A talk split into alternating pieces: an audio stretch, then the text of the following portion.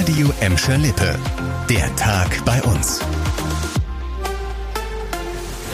Mit Lena Klitzner, hallo zusammen. Die Dozentin Baha Aslan hat ja nach diesem umstrittenen polizeikritischen Tweet hier ihren Lehrauftrag an der Polizeihochschule in Gelsenkirchen verloren. Ich bekomme mittlerweile Herzrasen, wenn ich oder meine Freundinnen in eine Polizeikontrolle geraten, weil der ganze braune Dreck innerhalb der Sicherheitsbehörden uns Angst macht. Sie hat später zwar eine unglückliche Wortwahl eingeräumt und gesagt, dass es ihr leid tue, wenn sich Polizisten angesprochen fühlen, die vorbildlich ihren Dienst täten.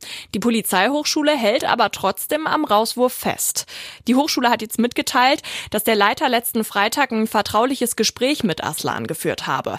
Beide Seiten hätten versprochen, im Gespräch zu bleiben, es ändere aber nichts an dem Rauswurf.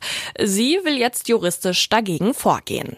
Es gibt heute gleich zwei richtig gute Nachrichten für den Wirtschaftsstandort Gelsenkirchen. Fangen wir mit der hier an. Im Gewerbegebiet Schalker Verein wurde heute der Spatenstich für einen großen Gewerbe- und Industriepark gefeiert. Da sollen dann drei Hallen und Büros gebaut werden und das Ganze dann besonders nachhaltig. Das verspricht zumindest der Investor Ecoparks. Auf dem Dach der Hallen soll es zum Beispiel eine Solaranlage geben und die Fassaden und Dächer werden wohl aus recyceltem Baumaterial hergestellt.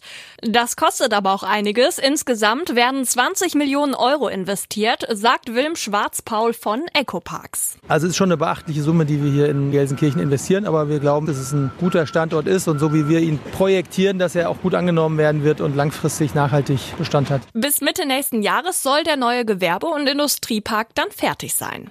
Und wie gesagt, es gibt noch eine gute Nachricht. Gelsenkirchen kann sich auch noch über ein neues Unternehmen freuen. In den Gewerbe Gewerbepark Schalke an der Üchtingstraße zieht ein Logistiker ein, der von dort aus das gesamte Ruhrgebiet unter anderem mit Frische- und Tiefkühlprodukten beliefern will. Das Unternehmen arbeitet für den Lebensmittelhändler Edeka. Und was für den Standort in Schalke Nord spricht, laut dem Unternehmen die zentrale Lage mit der Nähe zur A42. Kunst, Musik, Comedy und Theater an alten Industriedenkmälern im Ruhrgebiet. Das gibt's wieder am 24. Juni, da ist dann nämlich die Nacht der Industriekultur.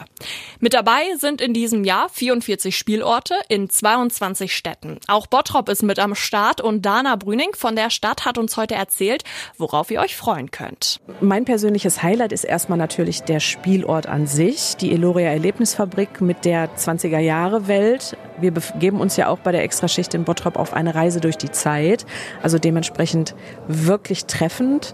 Ähm, und natürlich der Malakow-Turm an sich. Dieses Jahr ist auch zum ersten Mal die Zeche Westerhold an der Stadtgrenze Gelsenkirchen und Herten ein Spielort der Extraschicht. Tickets dafür, die bekommt ihr für 20 Euro auf der Homepage der Extraschicht. Und wenn ihr nur einen der Spielorte besuchen möchtet, dann zahlt ihr sogar nur 14 Euro.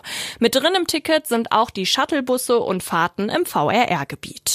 Das war der Tag bei uns im Radio und als Podcast. Aktuelle Nachrichten aus Gladbeck, Bottrop und Gelsenkirchen findet ihr jederzeit auf radioemschalippe.de und in unserer App.